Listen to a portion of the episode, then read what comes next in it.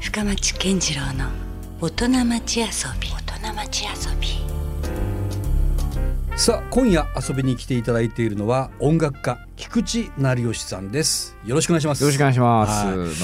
まあ菊池さんとはですねまあはい僕は一方的にですけども、もうずいぶん前からあのもう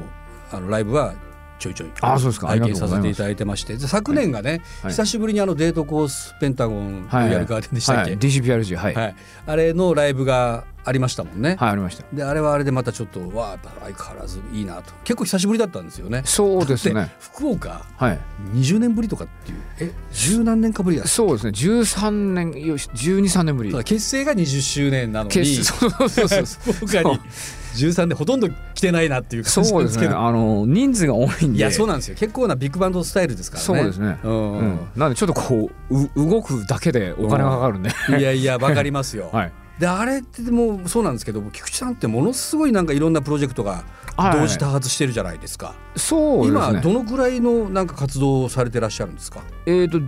DCPRG と、うんえっ、とそうですね。バンドとしてちゃんとやってるのは、はいえっ、とあとジャズドミニスターズっていうヒップホップのクルーおーと、それがまあ2つそれで2つでえすね、ーあとファイナルスパンクハッピーですね。でこれがまた割と最近ねええ活動が割と活性してる11年休んでたんですけどと、 それも結構長かったですね、 はい、うんずっと凍結してたのが解凍したっていうおーはいしかも今度はファイナルがついてね、はい、もう最終体形態だ まあ年も年ですからい、やいやいやいや、まあそのまずは3つが主なあれですか、そうですね、うんはいあとまあこ小さいのはいくつもありますけどだしなんかあの、はいもちろん音楽活動以外にも執筆活動があったり、はいでまあ大学で教鞭取られたりとかっていそうですねのまあも物った書りいきろんな業と先生業をやってるとねはいものすごいだから実は多忙を極めてたりするんですかじゃあ昨そ年うの1年間を振り返っただけでもそうですねまああのー典型的な若ホリカーな んで働いてないと調子悪いんでまあ普通に JB みたいですね、うん常にじゃあなんか音楽活動をやってないとっていうか、そうですねなんかやってないと、うんあの一人でぼやっとしてられるじるっていうのがあのあんま耐えられないなるほど、はいまあ常に何かにとにかく向かっているという感じはイメージとしてもありますけどねそうですね菊池さん見ているとね、はいうん、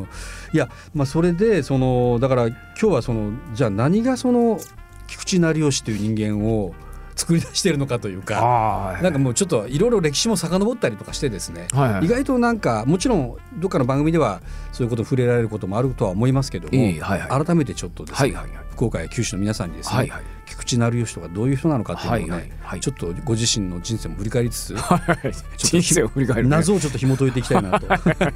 思うんですよ。はいで、まあ、そもそも、はいあのまあ、僕とは多分ほぼ同世代だとは思うんですけども、はい僕63年です63でしょ僕はい61の前なんですよ、はいはいはいだからまあほぼ大体こう同じ、前のオリンピックにギリ行けたっていうですよねまあでもはいあんまり記憶ないですよね、そのオリンピックの記憶あります僕はね行ったんですよ会場にマジですかえででももただ1歳なんで1歳でしょ1歳なんでうん赤ちゃうんんなんで多分入場入場者の中で最年少だと思いますけどじゃあ何ですか新生そ児のなんで記憶というよりもその写真と写か真が残ってる写真が残ってああそれはねわ、はいかりやすくていいですね、はいへるーまだ当時ソビエト連ソビエト連邦ああソ連 CCCP って書いた、はいはいあのー水球の選手に抱かれてる写真があって、おおすごいすごい、はい親が東洋の魔女が見たくてうんバレーボールの会場に並んだんですけどすげえ列でうん諦めて空いてるとこ行ったら水球だったん ですよなかなかマニアックで したねいきなりねガラそこはガラガラだったんでうん最前列で見れたっていうなるほどはいやっぱ感慨深いものもありますよじゃあこの改めてねあの今年はそ東うで京オすリンピねックあのの年です56年も生きてるとあれがまた来んのかなっていう感じよですねねはいうんうんまあ、僕はまあせいぜいギリであの万博とか大阪の、はいはいあはあいう時のなんか記憶とかってい、はいいうのが、万ね博はもう記憶ありますよねねまあ、小は学い校でしたからね、そうですねあれなんですけども、はいまあ、今話が出たように、まあ、その菊池さんはおそらく、まあ、東京ご出身いやだから僕、えっと、千葉県の銚子ですあ銚子か、はい銚子なんだけれども、はいでもなんか育った環境がちょっと特殊ですよね。そうですうちはあの水商売なんで、うんうんはい、あの飲み屋ですね。なんか新宿でしたっけいや、えー、調子です、調銚子です。子でずっと生まれ育ったんですかそうです、そうです。あ十九まで調子にいました。あーそうなんですか。はいおーでまああのーどうなんですかその、わまあ、私とほぼ同世代ですからあれですけど、はいあんまりこうそのいきなりジャズに入るきっかけっていうのは、そうですね。ね、あどんなの、感じだったんですか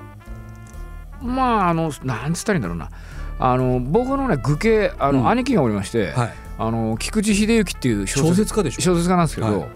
やつがですね、はいえっと、僕の14上なんですよ。あまあまあ離れてる兄弟ですね。そうですね、うんまあ、間がこうい行ったのがみんななくなっちゃったんで、うんえっと長男と一番下だけ生きてるんですけどあそうなん ですか。それでほん全部生きてれば7人兄弟なんですけおどおはいはそれでまあえっと愚形がおりまして、うん14離れてると、い。んまあなんていうんですかね今みたいにデジタルな時代じゃないから、うん14離れてるともうすごい父親ぐらい離れてる確かにね。ね感じで、で彼の部屋が実家にあったんですようん。うね、んで彼は彼で後に小説家になる人間なんで、うんサブカルっちゅうかこうレコードだの、うんまあそっか。雑誌だのいっぱい部屋に集めてるんですよ、はい。で彼が10 14離れてるってことは僕が3つになると、うん。彼が17になるん奈良ですね。うん、で上京すするじゃないですか、うん。あのー予備校入るまあ実家を離れると。でででうんで僕が5つ4つ5つっていうぐらいの時に、うんえー、と物心ついた時ですようんね、うんその頃に実家に空き部屋があってああお兄ちゃんのが部屋すっぽりと。そうそうただうんお兄ちゃんのこと覚えてないんですよ離れすぎちゃってて、うんううんんでここどこという感じだったんですけうど、んうんうんなんか一種のなんて言うんでしょうねタイムカプセルみたいな感じで特殊な図書館状態ですね。そうそうそうそうおうおうでまあそれをね幼心に、えー読んだりはい。レコードかけてたりしてあのこういうポータブルのね今だったらすごいおしゃれなんですけど、うんうん当時は一番ダメなやつですけどあのちょっと携帯できるよぐら携いの帯できるような。ありましたね。はいうんあれにアナログのそのシートとかがぎっしり詰まってて、はい要するに兄貴が東京に上京してもほら、うんえー、とまだ3畳一間って時代なんでそうか物を持っていってないん持でっすね。て持ってないわけ、うんうんだから一番えりすぐりのものだけ持ってった残りカスがうん部屋にあの時間残っててはい。でそれ読み漁ったり聞き漁ったりしてそうだったんですよね。なるほど。はい、そうするとちょっとおませというか、そうちでょっすとねその同級生たちとはなかなかこう話が食い違うぐら い。そうですね同級生は全員ドリフターズ僕だけクレイジーキャッツ、なるほど。はい まあ似てる非なるものというかね。まあい一個ずつずれてるんですよ、ね、ずれてますよ ね。そうそうそうおうおうはいなるほど。そういう、だからまあある種純粋培養じゃないけどもなんか子供の頃にすっぽりとこうお兄さんのその空間がそうですねエアポケットになってというか。そうですねおうはいそこからじゃあいろんなまあこう情報が入ってきて。そうですねだからえジャズなんかも、うんやっぱり子供がモダンジャズにダイレクトでアクセスするのすごい難しいじそうゃそなうでいですすかよね。うんねあのー地域にジャズ喫茶とかない限り、うんうんまあ、やがてできるんですけどそれはい僕は厨房とか中学入ってからなん で、うんそれまでないんですよねおうだけど兄貴のレコーうドはん映画音楽が多かったんで、なるほど。あのーそうするとまだ当時の映画音楽はモダンジャズがやうーんあそのうかあやのってるまあマイルスが死死刑刑台台ののエレベータエーレベーターとか、はいはいあまあ、あれに代表されるモダンジャズ系の日本のねうん映画とかでも、えーとラテンとか、うんジャズとかのが入って流行ってたんですよね流あ行のってた時んだよ代ね、うんあの時代うんまだロックンロールとかねうんあのホットロッドとかね、はいマージービートとかいうのがまだまだまだ来る前といエうッかジすぎてて、うんうんうんその前の文化とかムード歌謡とか、うんうんはうんジャズとかラテンだったんで,、うんでまあ、それでもう耳に親しんでたといはむしろそこがだから菊池さんとしてはもうドストライクなそうですねそれゾーンでもあっがたんですねオリジンですねあうんの最初の出会いで、うんえー、ともうやれチャーリー・パーカーだマイルス・デイビスだジョン・コルトレーンだっていうのはもっと後ですうね、んはいまあ当然兄弟ですからどっかでじゃあお兄ちゃんはその北線出るんですかねどうこいつもなんだかんだ言ってこうこっちの世界にはまってきてるぞみたいなそうですね彼はだんだんもうもともと音楽そんな好きじゃなくて、ああそうなんですかええ、どんどん小説の方に行って小説家にうなったんんで、はいはいはいはいまさかじゃあ弟がそんなもうジャズにどっぷりハマってるとは強い知らずだったあ全く知らなかったと思いますねへえ、はいなるほど。うんいわゆるあの仲いい系の兄弟じゃないんでん連絡も全く取ってないですから、あ、そうなんですね。うんでも今となってはもうね、もうあ明らかにあの時のあれが影響したのかっていうのはちょっとはお兄さんも思うとこでしょうね。ですねあの、うんその話は何ていうんですかいろんなメディアでこうれてる話させた上になるほどあのーラジオ局とかがね、うんうん。欲しがりだから ゲストに来てくれっつってうん会いたくもないのにあのあこう公共の電セッティン波グでするんですセか、ッおティ兄ングさんと。うんあのー何です か某 TBS とかがですおうねおうセッティングしたりして、はいでまあ兄貴と対談させられたりして、うん今の話を本人の目の前でしたりしてちょっと気ままずいですね。スーパー気まずいです よねでも初めてじゃあそこで知らされる、あの明らかになる話もいろいろあったんでしょうね。きっとねそうですねうんはいあでもでもすごくストレートとかいいですよね僕もあのやっぱ二つ上の兄貴がいて、はいはいまはいあ、僕の場合は近かったんで、はいはいより影響を受けやすかったはいはいはいわけですけどね、まあ一番健康的なねうんご兄弟からの影響ですよまねあ、その代わりバトルも激しかったですけどねああそれもある意味圧そこま倒で的にやっぱ二つ上のお兄ちゃんって強いじゃないですか、はいはいはいだから力でもねじ伏せられるはいはい時代が長いこと続いて、それもちゃんちゃんとした健康的 なね通過切まれあそれも健康的なんですけど14離れてると喧嘩もしないんでそっかあの異様な状態ですよなんか異様な関係っていうかなるほど ねあーでもなんかちょっと少しだけ見えましたその菊池少年がやっぱかなり特殊ななんかそういう体験を持ってね、あの音楽の世界にもハマっていったのかなはい、変わった一人っ子ですよね変形の一人っ子っていうかなるほど、はもうだんだんじゃあそのなんていうの19、20歳ともなると、はいあ俺はもうじゃあジャズっていうかミュージシャンになろうというよいうやな全然僕はね意あ識表示がの星雲の志で何かに向けて努力したことが一回もないんで、マジですかええ、だからこの年になると、うんあのいい加減なんとか若者たちにうん なんとかっていう仕事のオファーもあるじゃないいですかやだって先生もされてるから、まあ先生だってう知ってることを教えてるだけですからん、いねやまあもちろんそうかもしれませんけどだね、から、こうなんか人生君みたいなものをね、うんあの若者にって言われて もいや俺はとにかく遊んでただけなんでただ、うんだから最初はあのちょっとコピーライターみたいになりたくて、うんおはいコピーライターブームってなったじゃないですかありましたね糸井80年代重里さん糸井さんもはじをめこ中う畑さんとかスターにねいろいろいらっしゃいましたねろんないらっしゃいましたよね、うんでいやこれなら俺もできんじゃないかなと思って、うんあのジャズミュージシャンなんて ぜ絶対的にあんな楽譜ないんでしょみたいな感じで、うんうんできるわけないじゃんと思ってたんですけど、うんでまあコピーライターならできるかなとう思んって、うんそれで一般大学に入るべく東京に、はあの上京したんですよ。ついにええ時間離れて、ええ、それで、まあ、早稲田予備校ってとこに入ったんですけど、うんまあ、1年間のうち授業に2日ぐらいしか行かなくて うんうん遊びまくってたんですようんうんこんな楽しい場所ないと思って、うんうんで東京で遊びまくってて、はとにかく遊びが好きなんで、いうんで、まあ、大学どこも受かんなかったんで,、うでん身体ここに極まってですねうんで親父まだもうもうとっくになくなってますけど、うんまだ生きてて、はでうちの親父がとその飲食屋、いうんあの飲食の2代目なんですようんで僕を3代目あ兄貴は早々と逃げてたんでなるほどだからちょっと後継ぎな雰囲気がちょっとずつ、もう大学予備校行って大学行けなかったら、お前もううち継げっていう話になる、うんでこのまま自動的に進段取りが進んでいくと、ん板前にならなきゃいけなかった、なるほどええうんで板前の修行は、うん面白いあの親父が僕に才能があると見たから兄貴じゃなくて僕に仕込んだんですよね、おおはいはいで小学校の頃にはい板前の修行したんであされてるんですよす、実して際ますだから早いですねしかも小学生のは結構早いですね、おうおうだから日本食はね厳しいんですよ下駄で引っ張られるんで、まあなんか師弟関係というかなんかね、はいありますよねイメージ的には、はいあの全略おふくろ様こ的なう そうそうそうあのねトラットリアトラットリアが、はいあのぬるいとは言いませんけどおうやっぱ日本食屋と寿司屋はねうちは母方が寿司屋でおう父方がかあの料料亭なんでゴリゴリですねゴリゴリなんですね本当包丁の柄でしっぱたかれたりおう下駄でしっぱたかれたりするし冬寒いしもうそこに親子関係はないんですねないですねおだから、カップヌードルとか食ってると踏み潰されたりとかしてうわ舌が荒れるっつってなかなかスポコンじゃないけど厳しくそうだねうん、だからもう仕込まれて絶対これ嫌だと思って勉強しておーコピーライターになってやると思っておう おう頑張ったんですけど頑張りが足りなくてですおうね、はいあの大学入れずおうで、まあどうなったんですかで、こまあ、困ったんで、はいもう途方に暮れて、んあの目黒の権之助坂っていうところを、うんとぼとぼ上がったり下がったりしてたんですよ。はそしたら本屋さんがあっていおう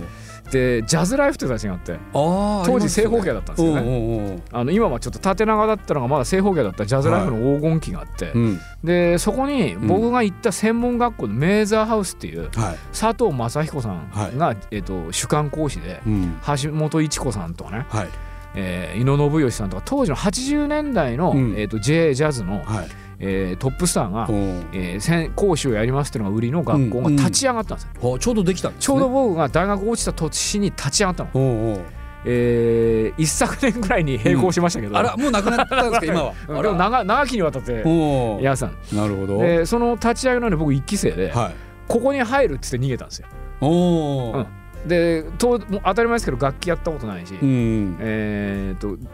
中高まで吹奏楽部にいたんで、おおですけどファゴットっつってはい古い楽器はいえはいーで全然ジャズに使える楽器じゃないんで、まあ、ジャズっていうかあークラシックには何も使えようがないうんうんな潰し聞かなかったんですけど、うんまあ、楽譜がちょろっと読めたっていうのことだけ手がかりにうんはいその学校に入っちゃえばはでスタジオミュージシャンになりますって言えばいうんあの親父ってスタジオミュージシャンって何みたいな感じなんで、うんうんまあ、でも手に職つけるならいいわってことになっうてんとにかく板前から逃げたかったんですよ。すごいなそれえはえなかなかなまたちょっとチョイスですよねそうですね、だからもうなんか急場しのぎに言ったことがそのまま仕事になっちゃってるんで、らおお小さい頃からコルドレインに憧れてとかねあうん、で高校の頃から自分でバイトして楽器買って練習してとかそういうの全くないですね、まあそういうストーリーはねよく聞きますけど全くそうじゃない、うん全くないですねでおう逃げるようにしてででおうがでも楽器がないじゃないですかうんでもその頃当時いい調子で、ううんあのうちの具形がうん大金持ちだったんですよ、おーもうその小説家としてもう大成功されてたんですそうですねもう、あのなんだっけあれなんだっけ今なくなったね長者番付っておいう、うおうあれのね2位とかになってた人なんでまあでも確かにもう著名な作家ですもんねそうなんですよね誰もがやっぱ読んだことなくても作家名は知ってるぐらいなぐらいのね、まあ、い今はなんかもう書いてないですかか、最近なんかデジタルで書き始めたとか言ってましたかけど、ええ、で彼はその頃もう羽振り良かったんで、うんあの50万貸してって言えば貸してくれる ポンっ てなるほどポンって出す人だったんおでうすよおうで楽器買うから、うん俺あのミュージシャンなんでって言ったうらんすごいびっくりしたんですけど「おうええー?」とか言われておうおでがし強いては楽器が欲しいんで、うまあまあ値段しますもんね、うんやっぱりいい楽器で買おもうと彼は音楽のこと何にも知らないかうら、んうん楽器買うっていうとピアノ買うぐらいのイメージうで、んで僕に必要だったのは30何本だったんでうんうすよ、んあのサキソフォン1本買えばいいおうはいうん、30何本必要だったんですけど、はいで兄貴が当時ね帝国ホテルに缶詰になってて、おうで帝国ホテルのカフェで待ち合わせたら、うんうん姉貴がもうふ締め切り直前でボッサボサで、うんうんで抜毛ヒステリーって言うんですけど、もう片塊全部自分で抜いててうんへあの締め切り近くで追えい込まれそてんなて追い込まれてる状で態フラフラになってるやつが上からこう降りてきてですね、おうおうで帝国ホテルのカフェ1階の食堂みたいなところでうん2人で食事して、うんいやもう大学も落ちちゃったし、せうん専門行くから、うん音楽家になるから楽器楽器うん代貸してくんないって言ったら封筒をバッて出してきて200万ぐらい入ってたんですよ。 で桁が分かってないんおうでおうおそうそんなにしないって言いかけたんですけおうおどうでももうギリ持ってちゃうか なと思って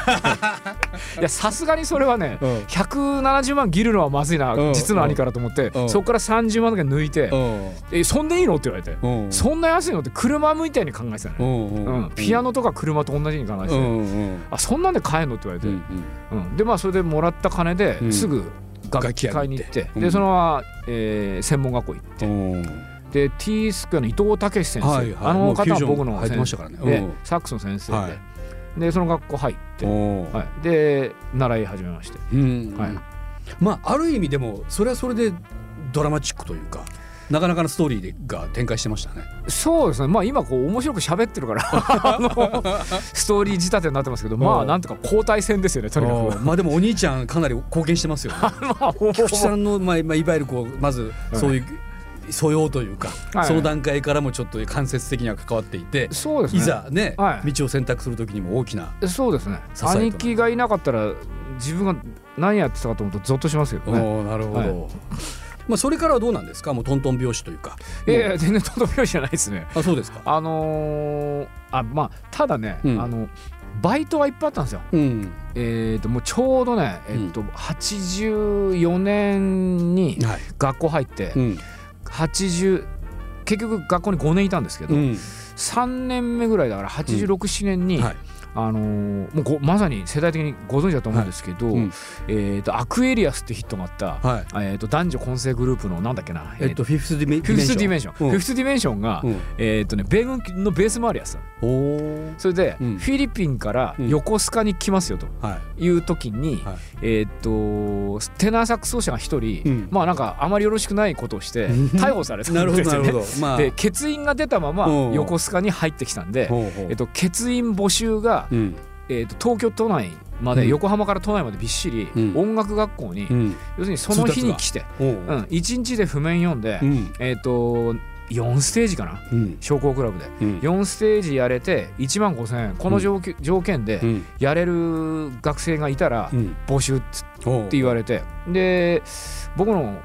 行ってたサックス家って6人いたんですけど、うん一応僕が言う成績的には上だったんですよね。うんそれで「お前行かないか?」と言われて、うんうんそれで僕それが僕の最初の仕事ですおお金もらったいきなりしかも来た仕事ですねそうですねれもだから横須賀のね米軍ベースに朝の4時、うん夜中かおう早朝4時に行っておうでボディチェックされておうでベースの中入って、うんでうわー米軍ベースこんなあの軍艦とかあるんだとうん思って、うんええでそこで仕事をし一日仕事して家に帰ったのが夜中の2時だから約24時間、お高ー速なかなかでびっちりと。ええで1万5,000円いただいて、うんうんその1万5,000円10年ぐらい使わないで持ってましたけど、あもう記念にとえ思っえて。記念に、はい、おー袋なごるほどとはいそれがもう本当の初ステージなんですか。そうですそれが初ステージですね人初前ステージでもうすごいギャラが出てるのがもうすでにすごいですけどね。そうですねねだ普から通アマチュアでなんかもう一円にもならないようなはい、あステーのアジかマチュら。アバンドをやってましたよもちろん、ああええあ、の自分からあのなんだっけあれ、うん当時なんだなんていうのあの、うんえっ、とノルマうんうんノルマ ああライブハウ払ってスでねなんか赤字でやってるライブとかもやってたんですけうど、んうんうん。あの仕事としてはそれが最プロとしてはうんプロとしてはそれは最初ですねなるほど、はいおまあそんないきなり突発的に始まった仕事でもあるわけですよね。そうですね、ん以下当時景気良かったんで、うんまいやだバブル経済確かにバブルのもうど真ん中というか、東京はキラキラしてましたよねあの時代。そうですね、うんうんでドラムだのなんだの、うん打ち込みが出たばっかりだから、はいうんアイドルさんとかね今でいうアイドルさんとだいぶニュアンス違いますけど、うん当時のアイドルの人とか、うん当時のこうロックバンドとかいっぱいあったんですようね、んでそういうバンドが1枚シングル出したら全国回るって時代だったんで、うんでドラムだとかはねなんうか当時ミディがあったん出たばっかりだから、はい打ち込みで人員削減できるんだけど、うんサックスソロは打ち込めないじゃないですかだ確かにから意外とね感想でチャラッとサックス吹いたりパパーカッション振ったりする仕事が多かったん意ですよ外とお呼びがかかる仕事がかかっておーそれでなんかぼやっとしてても続々と知人の紹介知人の紹介でどんどんどんどん仕事が絶えないという状もう態まさににスタジオミュージシャンじゃないですかそそれってうですねスタジオっていうかまあなんとかバックバンドミュージシャンですね、おーでそれでツアー出てたりとうか、んうんあと僕それやってる間に僕の実際の師匠筋になってる山下洋介おーのグループはにい入ったりして、おーおーそれで山下が僕をあの、うん海外にうん連れてってくれた人なんですよほうなるほどでヨーロッパでアメリカだとこううん回ったりしうてんでまあそれで何ですかねツアーライフっていうかうんうね、んはい、家にいないっていうおー時期がまあ20代の途中から30代いっぱいぐらいまでまあすごいですねもう一気にじゃあそのもうジャズ界の日本でいうまあトップの山下洋介さんとかと一緒に何かそうですねねこはいう絡めるというかそう一緒にやれたりとかはいっていうこともねえうえんいやでもなんかもうじゃあもうな何こう何かその自分でこう選択というよりもはいいつの間にかもうちゃんとそういう周りのこう環境というかそうですね桃太郎みたいな感じですよ歩いてるとこう自分がこう歩いてると鬼ヶ 島まあまあ桃太郎鬼ヶ島に向かうって目的あるけうどんうん目的もなく歩いてる桃太郎みたいな感じいでろいろ声がかかってきあての犬猿鬼人もやってくるしねねその一緒にやろうかとか一緒にやろうかとこかっちに行こうかとかそうそうそう僕、関係してくれる人がみんな優秀なんで、うん最初に拾ってくれたのは山下ですし、はいはいそのあと大友義秀とかねあー友達になるのが、ねあの後に有名になるやつばっかりが、うんうんあの周りに寄ってくるんで、うんあのなんか恵まれてるんですねいやまあ菊池さんご自身がまずでもそうであるからでしょうけどね いや僕はあおうおうの本当にのんぽりで昔で言うとこいろやいやいやいや、だからしもう流れるに任せてやってるだけなんですようんうんだから人生訓があるとしたらうん何にも目的意識は持たない方がいいっていうなるほどねぐら いですねいや、はいもうもちろん今でこそもうダイバーシティとか多様音楽もすごく多様性があって、はいもう何でもありっちゃありなんですけども、はいどうですかその80年代とか90年代かけては、はいそんなこうジャズで俺食っていけるかなってそういう不安はなかったんですかモダンジャズうのんサキソフォン奏者としてはもうえっと80年代も90年代もなく、んおそらく50年代から00年代まで誰も食えてないと思うんですよ ねそうか渡なかなか辺貞夫さんとか以外は、ええどなたたもそれだけでは、うんえー箸一本ではく、あのー食えないわらじ一足では食べられなくて、でもやっぱり好きだからやめられないそうですねだからうん年がら年中演奏してますよね、うんあのジャズの方って、うんうんジャズの方って僕もジャズの方ですけど、うんうんだから一言じゃないですよなあそうそうそうだから僕はなんかジャズ がうんあの半分副業みたいな感じになるぐらいまでうんうんいろんなこと仕事にしちゃってるんでいやー菊池さんはだからそこがなんかちょっとまた謎というかすごいですよね。いやもうすごいというかもうそれも全部うんあの分泌業もうんねいつか俺はエッセイストになってやるんだとかって書き溜めてうんでそれをこう出版社に持って歩いたって経験もう一切なくてうんあの97年にパソコン買ったんですよはなんか便利そうなんい、でまあちょうどその普及し始めるそう Windows95 の時にですよイね。ンターネットっていうのが一般化されたかうら、んうんうん俺もちょっとインターネットでもやってみようかと思ったんですけどやってみようかちとょっと2年、えーもたもたしてて、うん97年にうんパソコンに強い友達にうん秋葉原まで一緒に行ってもらっうんうてん全部一式買ってもらったはの。でまあなんか見よう見まねでい。うねんやったんですけど、うんあのー文章の入力以外結局何にもできなくてあ音楽的には使えなかった 使えなかったしうんうん音楽的どころかね、うんプリンターだのねうんあのスキャナーも買ってもらったんですけどうん全く使えなくてうんあのコネクトできなくてうんで結局使えるのこれワープロ買っても同じだなと思っうてんそれでライブのためにフライヤー書くじゃないでうすか、んであこれはできるっていうう、んフライヤーにまあちょっとただ単に何月何日新宿ピットインうんうんライブありますベース誰々なんとか来てくださいとか書くのもうん芸がないから、まあ箇条書きだとねそうそう、んちょっとこう今だったら普通ですけどフライヤーになんかこう簡単なエッセイうをん添えて楽しんでたんですよ、おーどうせ誰も読まないと思ってお、ーでそれをどんどんどんどんた書いていって、うんいたら、うんうんあのーまあそえーやがてホームページみたいなのができて、うんそれでそこにそのせっかく書き溜めたからはいこれおも面白いから載せましょうよって人に言われて、うんで別にいいよって言ってそのまま原稿渡したらガバって載ったんですよね、うんそしたらある日小学館の方が、うっんていうか、まあ、村井さんっていう有名なジャズ評論家ですけど、うんの方がいらっしゃって、うんえーこれ本にしませんか?」ってう言って、ん まあ最初詐欺だと思って、うん あのなんていうかあなたの人生をこうで電気にしませんかみたいな詐欺があるじゃないですか。であの手のあの手の詐欺だと思って、うんうん絶対そんな俺が適当にライブのためにあの適当に書いたうんうんなんかホラ話とかおあのそんなもんが本になるわけがないでしょと思ったのだけど本気でうんそれでちゃんと名刺もいただいてうんそれで出版する運びになってうんそれが一冊目のエッセイエッセイ集なんですよ。そういうきっかけだったんですねはい、だから原稿持ってこうエッセイストになりたくてあのあ努力したってこともしてないんで今いや多分著作って何冊ぐらいあります調査君はねず数えたことないですけど2030ありますよねありますねありますよねはいありますね僕ももしかしたら菊池さんの最初の出会いっていうのは、はい本からかなって今ちょっと今思い本の方がねうんアクセス簡単ですね、あの経験則上ねライブまで入っね、うんそう確かにライブ見に来るって大変なことだから,、ううんんだから本屋さんで、うんあのその人がブッキッシュな方かね、うん音楽好きかは別として、はいまあ、まずは、えっと、僕菊池成吉っていうのはエッセイストだとかね、うん音楽理論の本書いてるやつだうとんかう、んそんな感じで本から入る方も多いですね。でも確かに考えてみたらでもそれで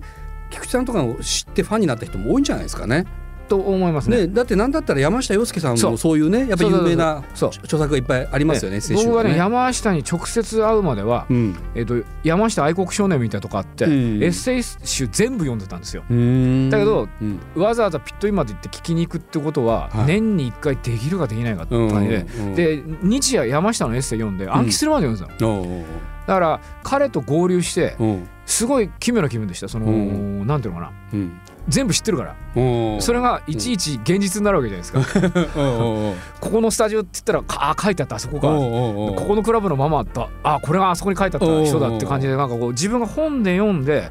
あのうん二次元で知ってたことがうん三次元化されてったんですごい。すごい奇妙な気分のままあうんの山下とヨーロッパ行ってうん。であヨーロッパのがあ旅日記もいっぱい読んだかうんらうねん。ヨーロッパの旅行ったらこういうふうになるんだと思ったらうん書いてある通りになるんですやっぱり。うおん、あの人あ正直だからううん嘘書かないんで、うんうんそのままなんで、お。おああほらほら本に書いてある通りだと思って、おう。ん、で向こうも気持ち悪かったと思いますよ。うん。あなんで知ってんだお前はうみん、たいなんか全部知ってんなお前みたいな感じになって、いやそれ全部読んでますからみたいなな。おお。話ででまあそれこそね、うんえーと数週間前にデュエットで2人で演奏したばっかりですけあど、ーそう今なんです年かに1回、うんはい、あのはい2人だけで演奏するっていう機会をピットインで持ってますけど、うん。やっぱそういう山下さんからの影響も何気に。そうですありねながらみたいなあのー彼も要するに二足のわらじですよね、うん。ええうん今はもうほとんど演奏に8割ぐらい行ってますけど、うん一時期は山下洋介っていうのはエッセイストのファンと、うん。えーフリージャズのファンが半々でこう激突してるっていうような感じで菊池さんも割とそういうとこないですか。ありますなありんなますそれはあのそっくりそのままらね。はいおお。僕はあの意外と,、えー、と父親兄、うん師匠とかの影響をもろに受けててあ兄貴の影響も今、うん。あのお話しした通りですし、はいはいえー親父の影響つまあ今はそれこそねえっとね僕がうん。遊びでやってる唯一のことってのはうん。料理だけなんですよ。おお。はい。これ店出したらもう最後で、あうのんあ。と全部仕事でいすやなんだだったらもうそこから始まってるぐらいな感じですよね菊池少年はね。そうそうそうそう。おだうかおうら最初に仕込まれた一番僕がね熱心に毎日やらされたの、ん勉強よりも料理なんで、うん。だからそれだけはあの避けてるんですよね。うんでそれはあのいわゆる逆に言うと人生をある程度決定してるんで、はい親父はがい料理人にならないって形うなんなんで、うん親父の影響もがっつり受けてますし、うん山下の影響も受けてますうし、んだからまあ師匠お兄貴親父というこうなんとか三人父が父父なるものの影響の塊ですよ、僕は。おーはいおえーあでもだいぶその菊池成吉さんのなんかその全貌がちょっと